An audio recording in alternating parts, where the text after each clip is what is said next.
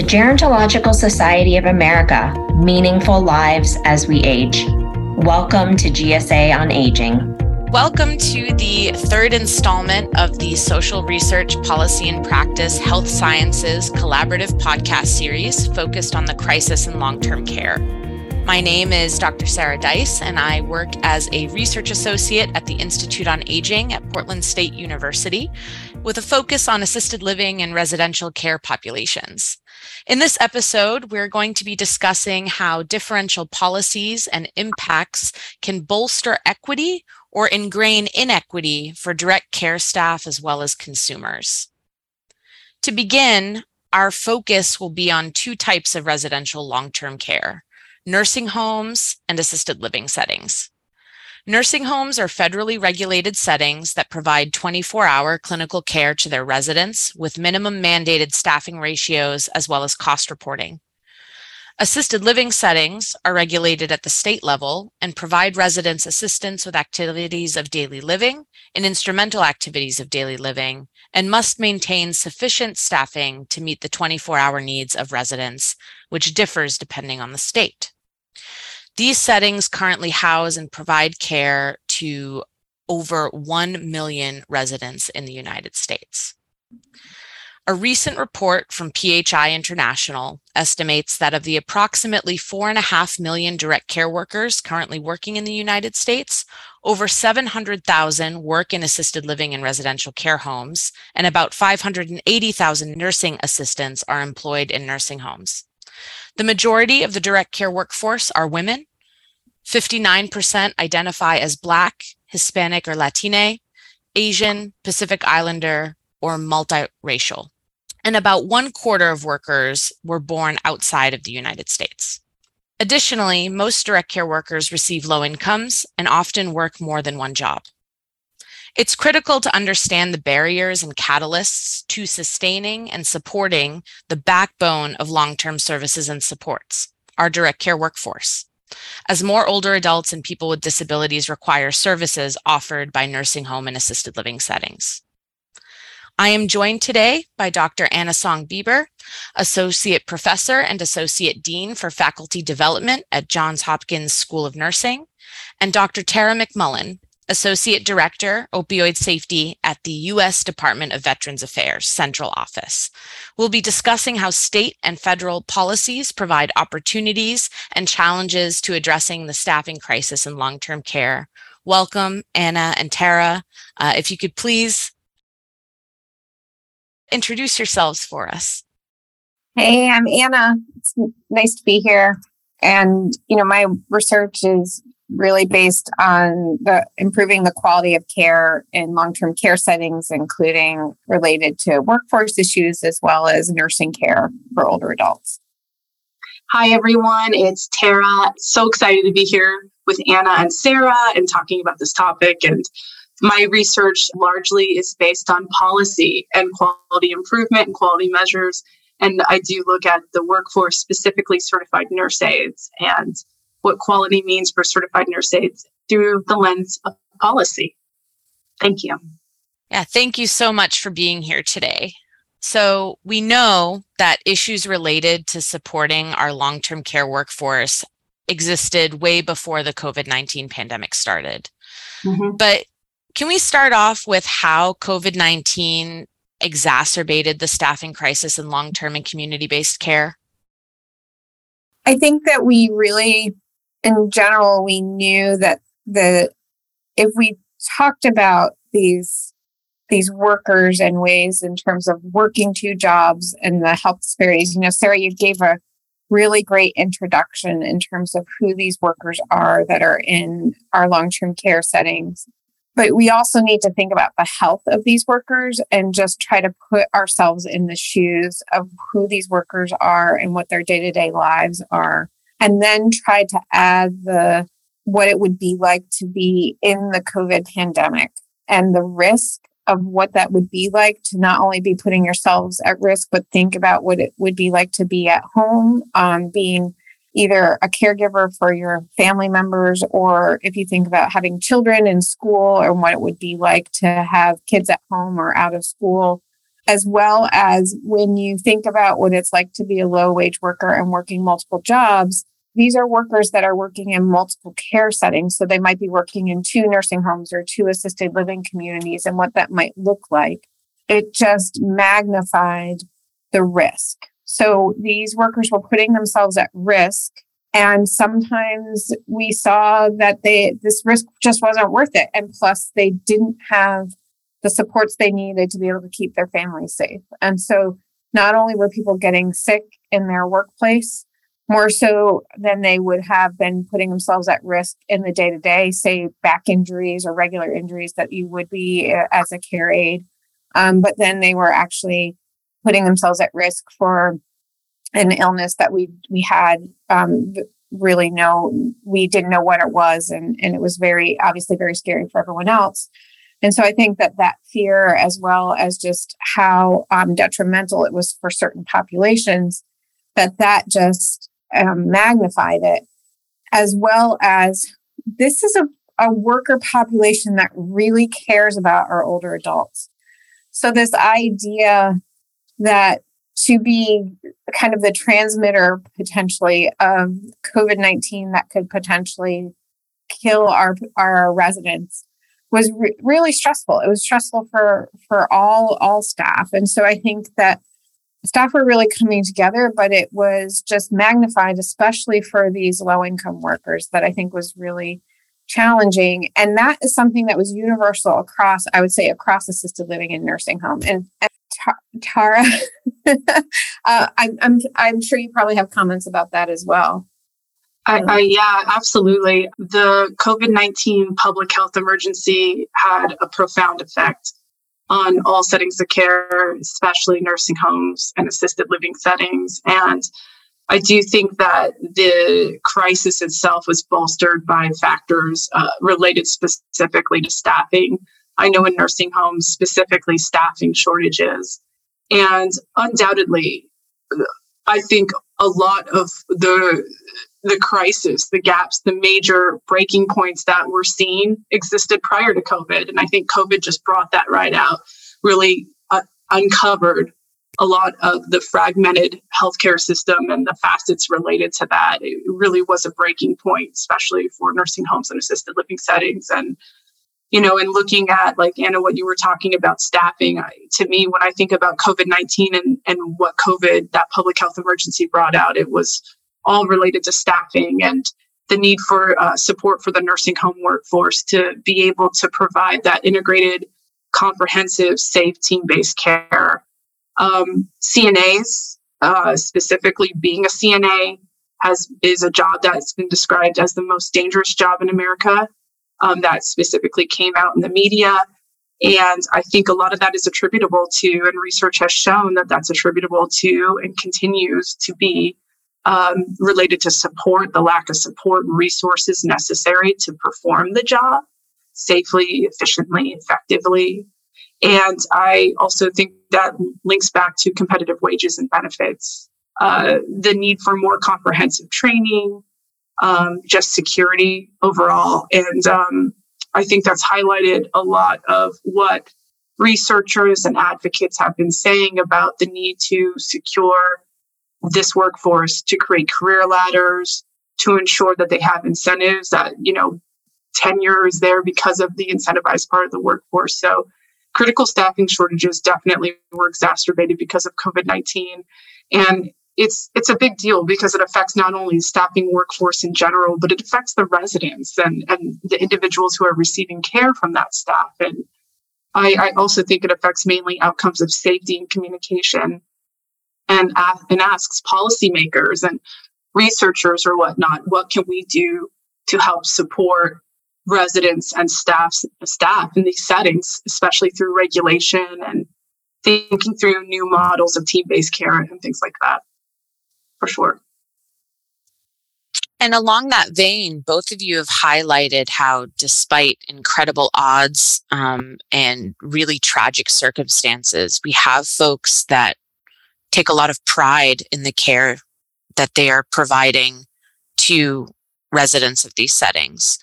Um, has the pandemic resulted in any promising practices or silver linings related to, you know, intervening on this workforce crisis? I, I would say so. You know, I think um, I think that there has, what I've seen is some of the most creativity come out of um, now, even from from the assisted living side. So it could be, we can call it owners or operators or administrators. You know, from from the even from the very small um, kind of mom and pop shops all the way to some of the larger, cor- more corporately owned assisted living communities out there. That there's just um, from the owner side, that there is um, more incentives. There's ways of just being more creative in terms of thinking about the worker, what they need, um, thinking about what beyond just raising, thinking about pay and benefits to what, what do workers need, all the way to uh, finding what is really important in people, in the individual workers day to day, to in really understanding what would an individual worker, what do they enjoy? What, what types of things do they find fulfillment in their work? Because to be able to do this type of work with older adults and have these long-term relationships um, in these long-term care settings takes a unique individual, because it is as is as it is that kind of um, it is about long-term relationships, but it's also a lot of f- physical work, um, and and so there is a very particular person who does that type of work and finds it fulfilling in a very different way.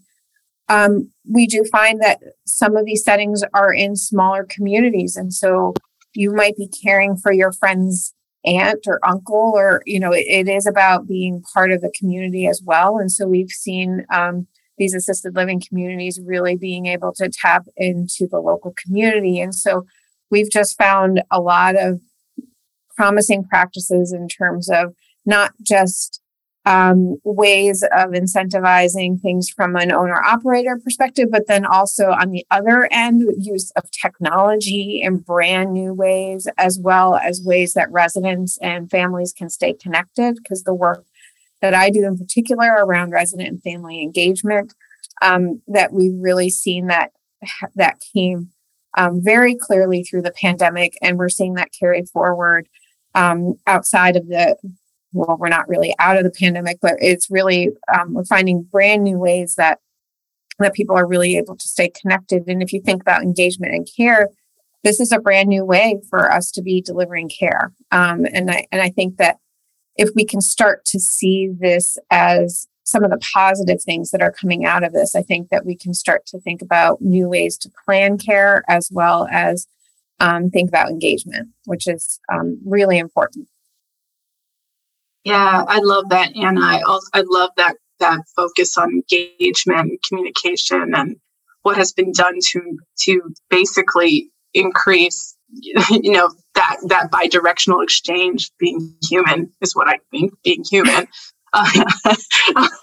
um, you know, and I think about what that what how as a as someone who's who works in policy, how that came out in the federal sense and the state sense, based in these policy efforts. Um, If anything, this pandemic really pushed forward this idea of how do you communicate without being able to communicate one-on-one in that exchange, and what does that mean for healthcare? And speaking from that policy lens, what I saw as some of these, you know, interventions, or what has increased in, in positive ways, been the use of uh, telehealth and telecommunications.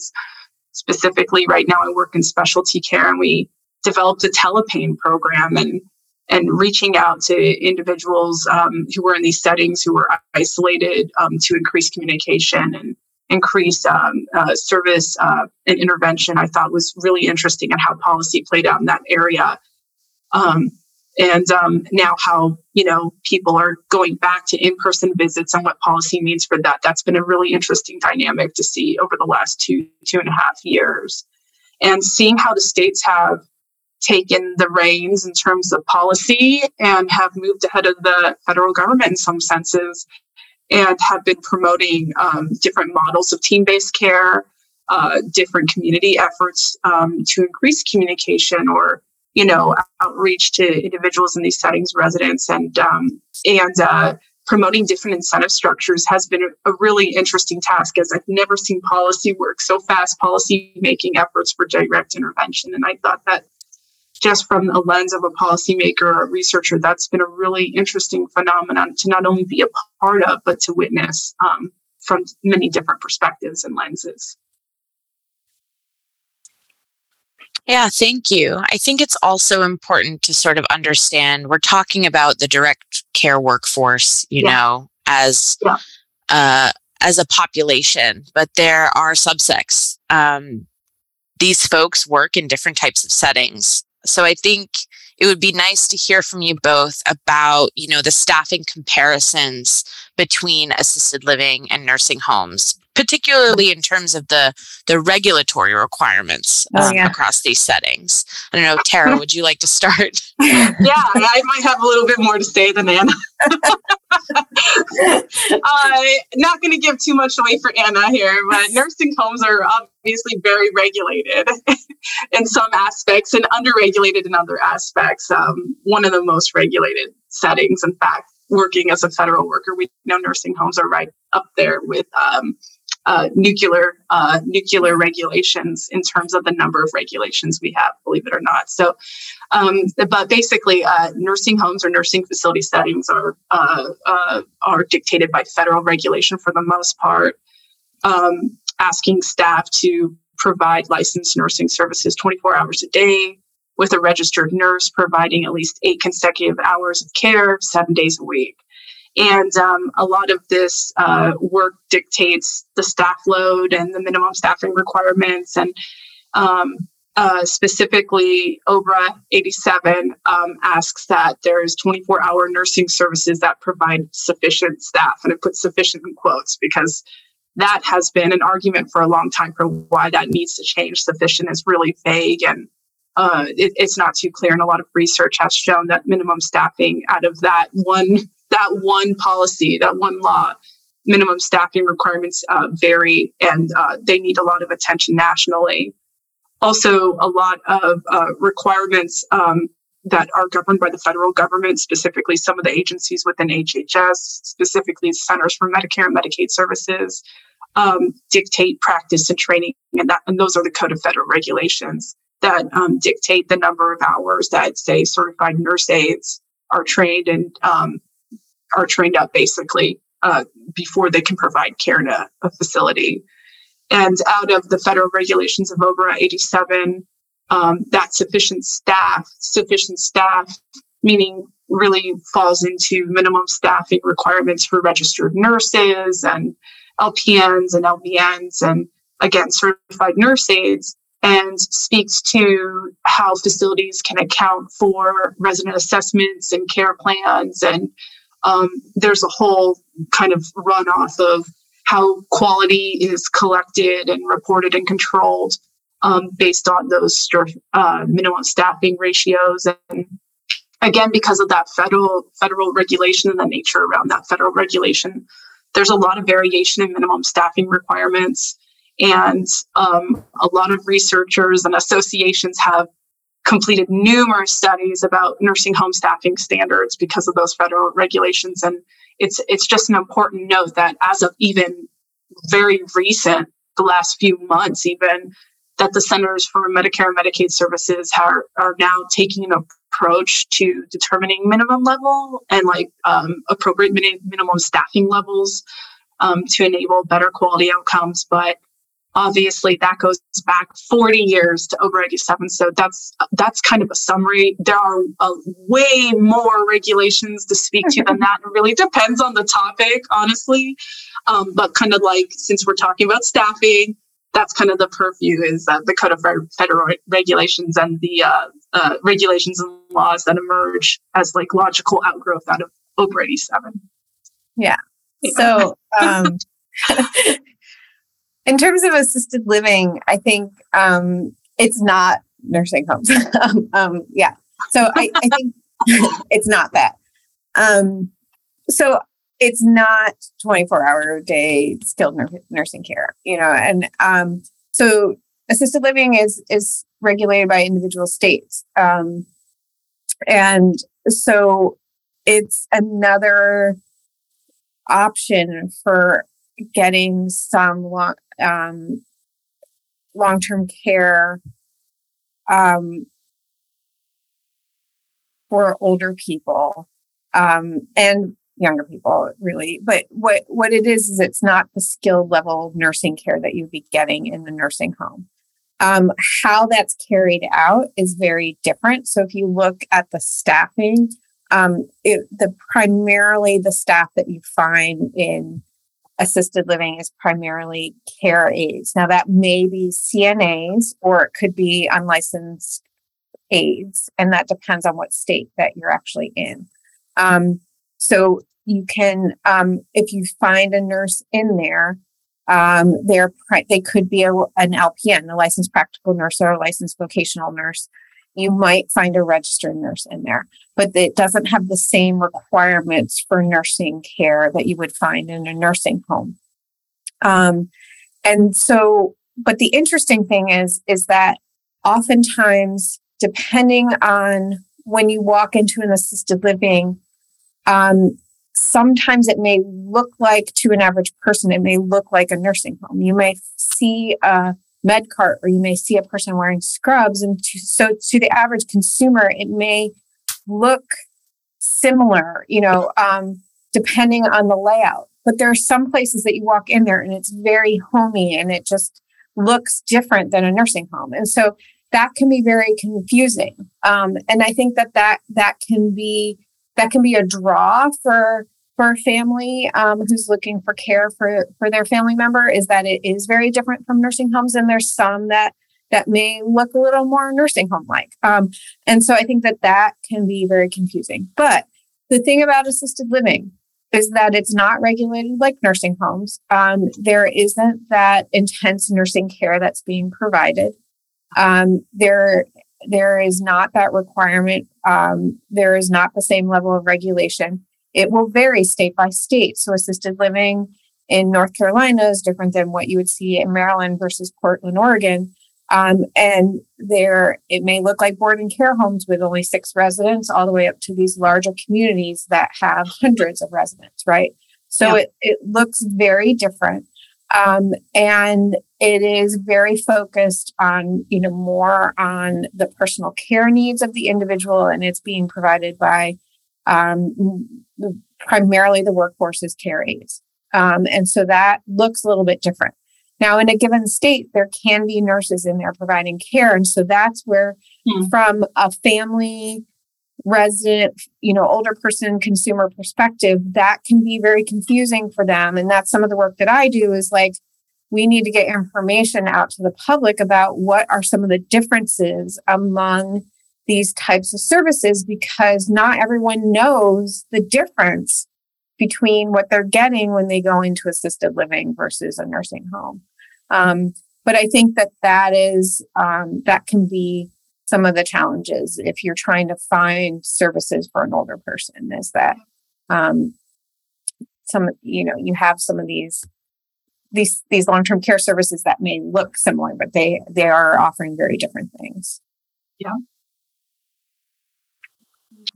And I think it's interesting because, you know, in nursing homes, you do have this expectation that there is twenty-four hour, you know, acute clinical care available.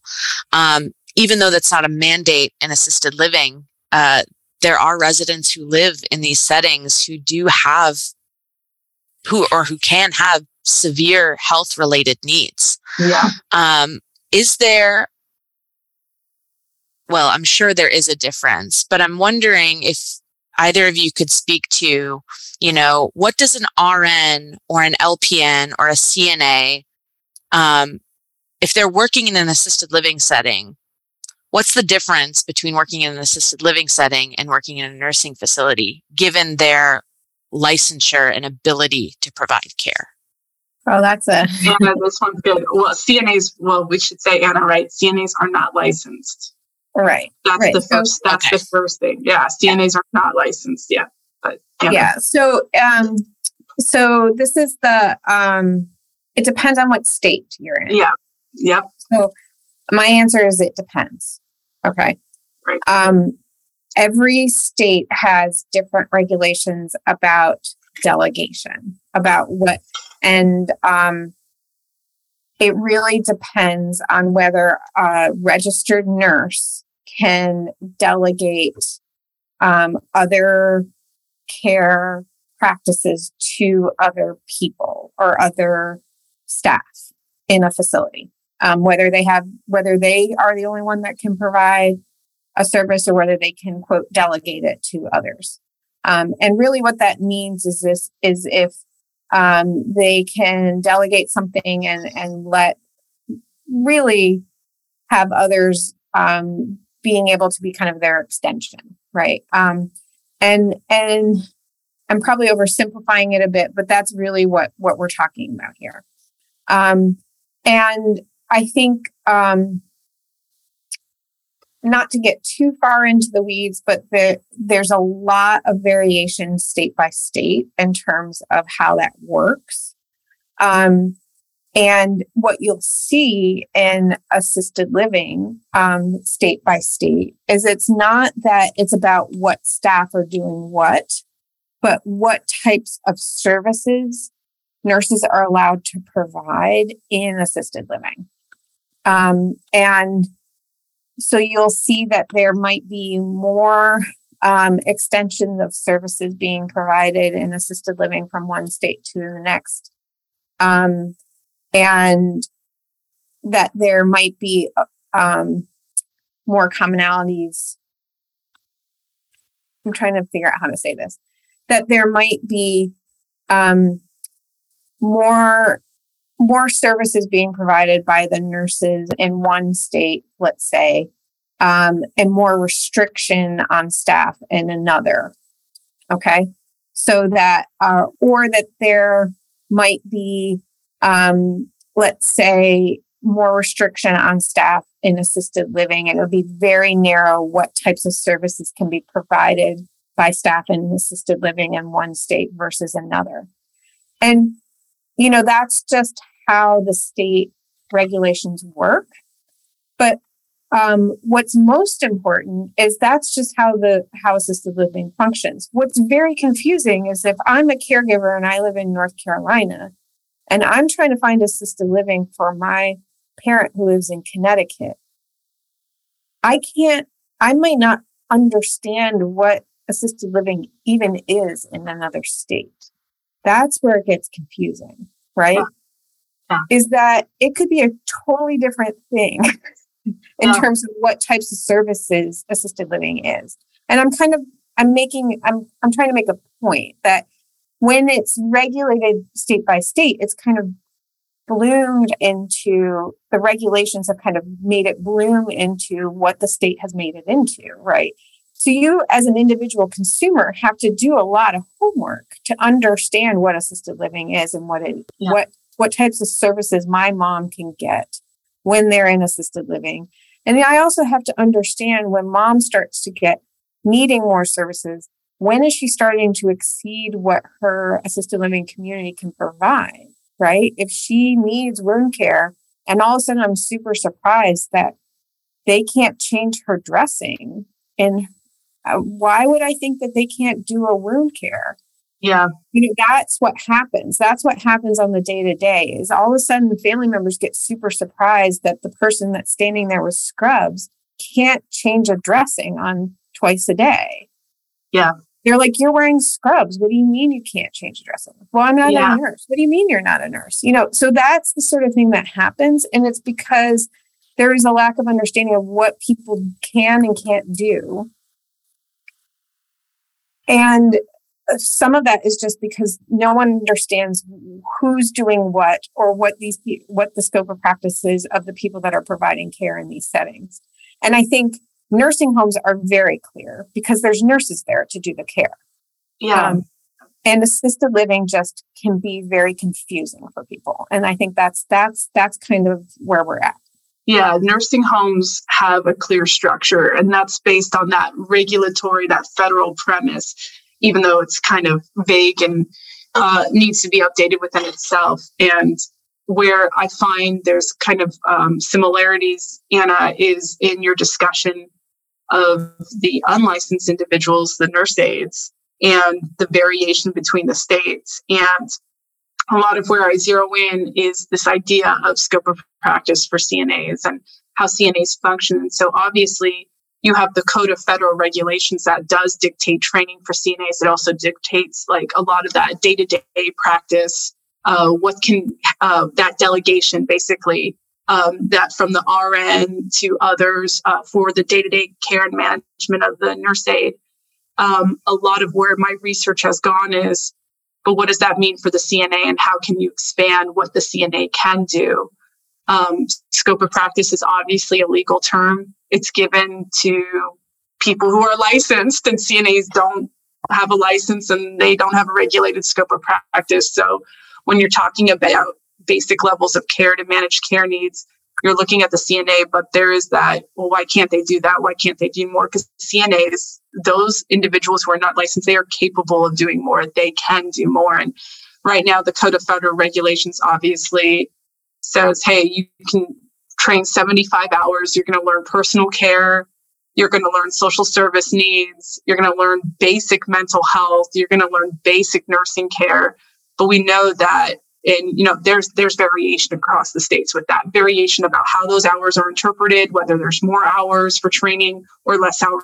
We know states actually have less hours. We know about twenty or more have more hours based on the Code of Federal Regulations for what C N As can do and how they're trained up. But there's always that, you know, idea of, um, well, when the C N A leaves their workplace and they go home, they're doing more. They're capable of doing more. They can open that med- med- medication bottle. They can actually communicate to their family or to others what's going on with other family members. There's that communication and and then supporting that care coordination. So I think um, this idea of variation I, is a huge moving gap, and I think it creates it really supports that fragmented healthcare system. And when thinking about, you know, staffing models and um, what we're doing in the nursing home, I think we need to really zero in on training curricula and the need for expansion of training hours, or at least uh, the expansion of core competencies of some of those unlicensed personnel in assisted living and nursing home settings.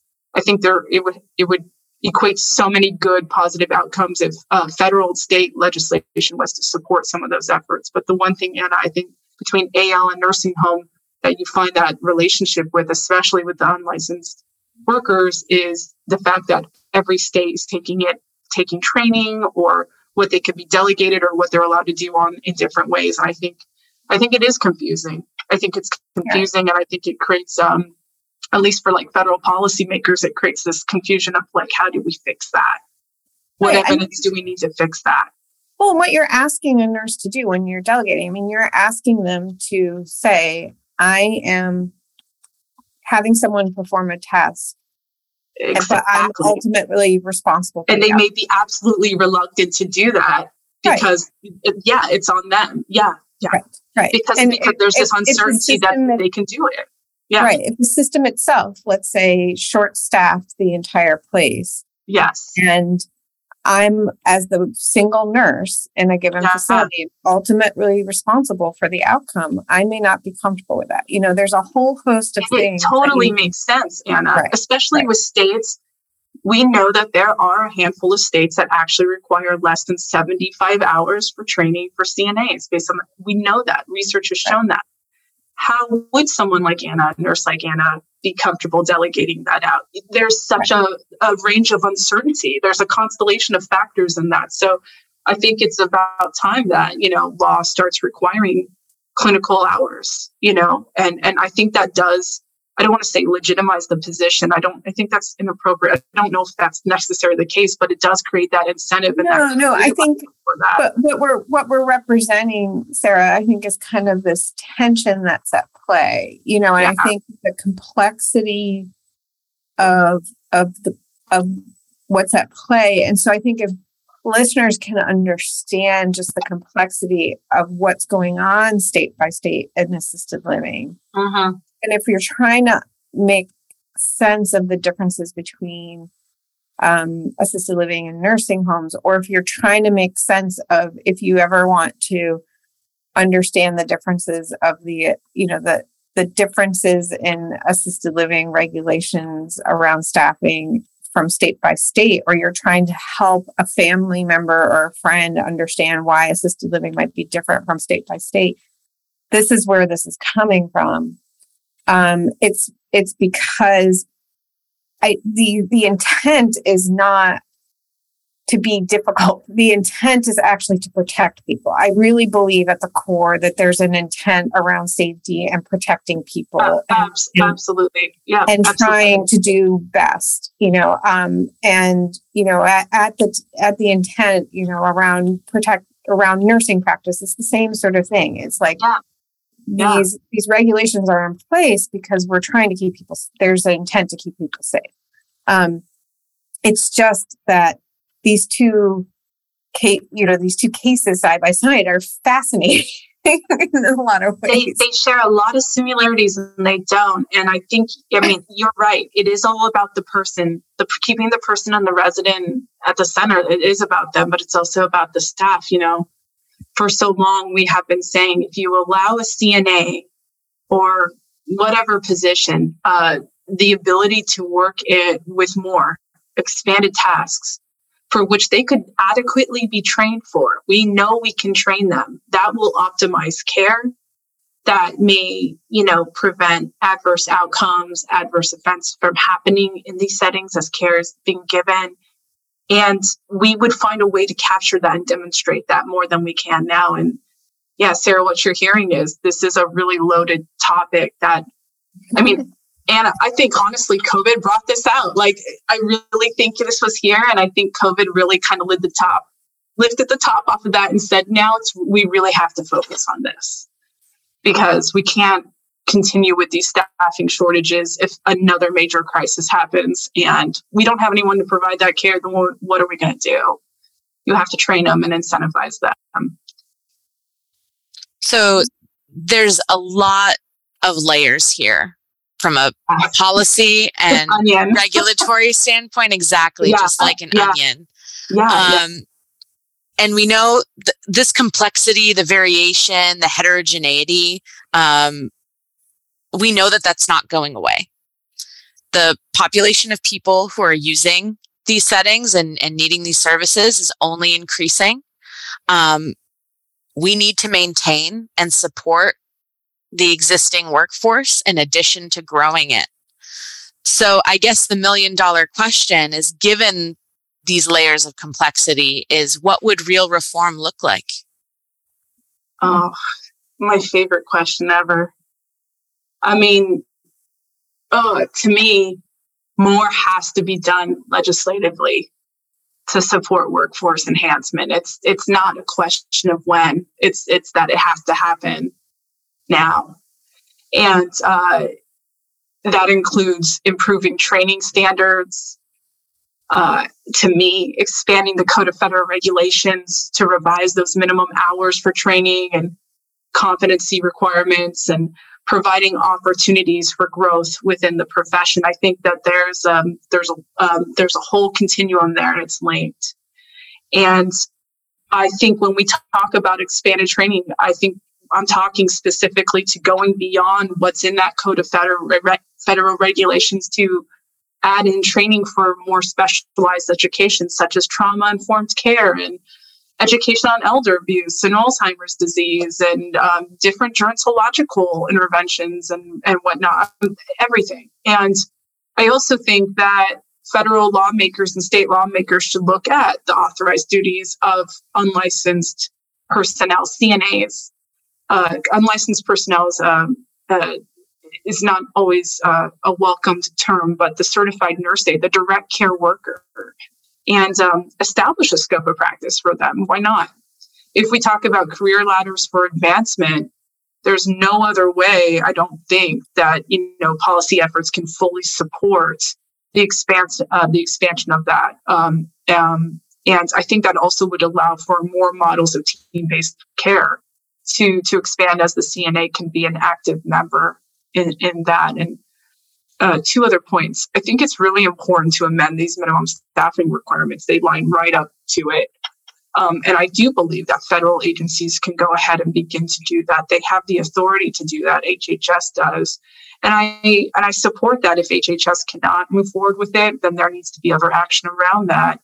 And I do think that real reform looks like livable wages, um, comprehensive benefits, and paid leave. And I feel like I'm kind of throwing everything in.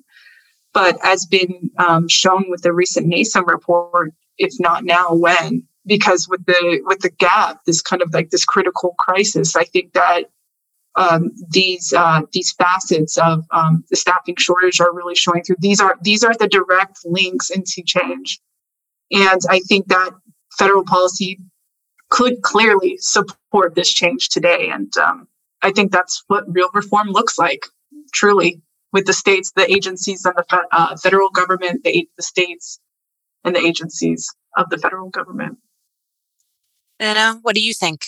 So, um, we it's interesting because I don't think that we can talk about our workforce without talking about just what the trend that we've seen in terms of our great resignation across everything. um, And it's actually a phenomenon that we're seeing.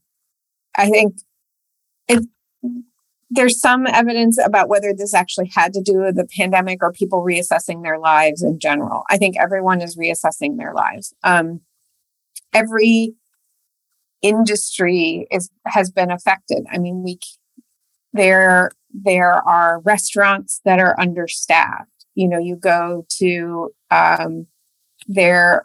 Every industry, um, people are resigning from jobs. They're, every type of worker has, ev- everything has been affected by um, this idea of work has to be different in some way.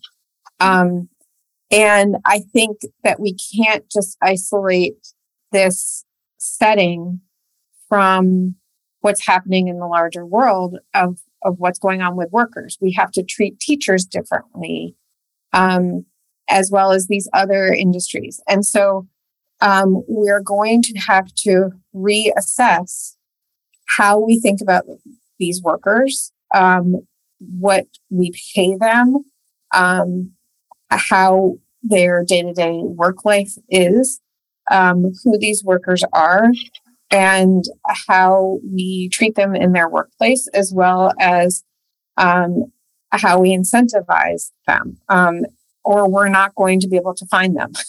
um, and I think that's just the way it's going to be. And as this population is growing, we know it's growing, it's already here. We just aren't going to have, we know we don't have enough people to take care of them, and this is, this is going to be magnified. Um, and I, I, I don't see this as changing. Um, and I still think that even as we start to do research and we create community alternatives to long-term care, there will still be a portion of our population that will still need nursing homes and still need these long-term care services. Um, I really hope we have a day that we won't have to have older people in long-term care settings. But I do think that there's still a portion of the population that will still need to be in these settings, and I want them to be the highest quality and best places for these older people. And I want them to have workers that want to be there, and I want them to get the highest quality nursing care, and I want the workers to be treated well, and I want them to be getting the highest quality care. That's what I want. Right? So that's my goal. Um, and so that's what I want to devote my work to. I want to teach students to be wanting to devote their work to that. And I want to inspire others to be able to do that. So we need to be doing better, because I still think there's going, and I want, you know, the G S A to be inspiring others to be doing that work, because there's still going to be a portion of our population that's going to be in these settings, no matter what, because they're going to have such high care needs that they're going to need our help. So we have to be solving these problems while we're coming up with these community alternatives. And And I think that that's really important because we need the policy piece. We need we need to make the the the um, we need to make the the work is going to be hard, but we can also make the the other parts better for them too. I do, you know, they shouldn't have to be working two jobs. we should we should make pay great. You know, yeah, and I know yeah, I know that sounds really simple. Time. Yeah, but. You know, I think there are a lot of things that, um, you know, people like at P H I and others, they have very clear goals for how how they, they can make this better. And I think that there's policy around how the workforce can be better. And mm-hmm. um, I think that that's, that's where we should be starting. Continuing the conversation, encouraging creativity, and making the future better together. Thank you both. Thank you, Tara. Thank you, Anna, for your time and expertise today. To learn more about the Gerontological Society of America, visit geron dot org. The Gerontological Society of America was founded in nineteen forty-five to cultivate excellence in interdisciplinary aging research and education to advance innovations in practice and policy. For more information about G S A, visit geron dot org.